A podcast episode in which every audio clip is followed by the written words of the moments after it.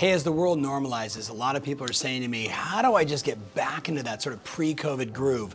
And I always say it's very simple. You always start with what are your goals? What is it you're committed to? What are you trying to accomplish? Like, what is the reason you're doing all this work?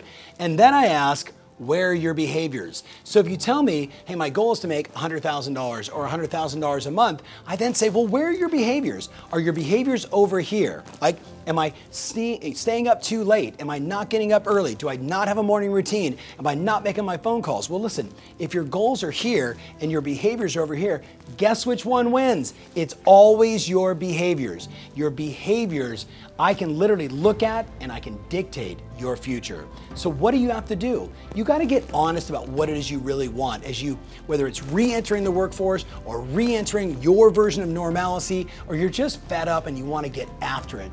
Then you got to get really honest.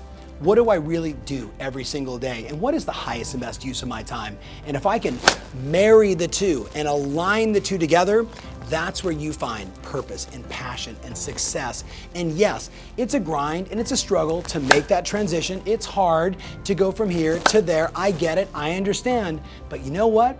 The alternative is you don't achieve the goals and you only get what's over here. So guess what? Choose your hard.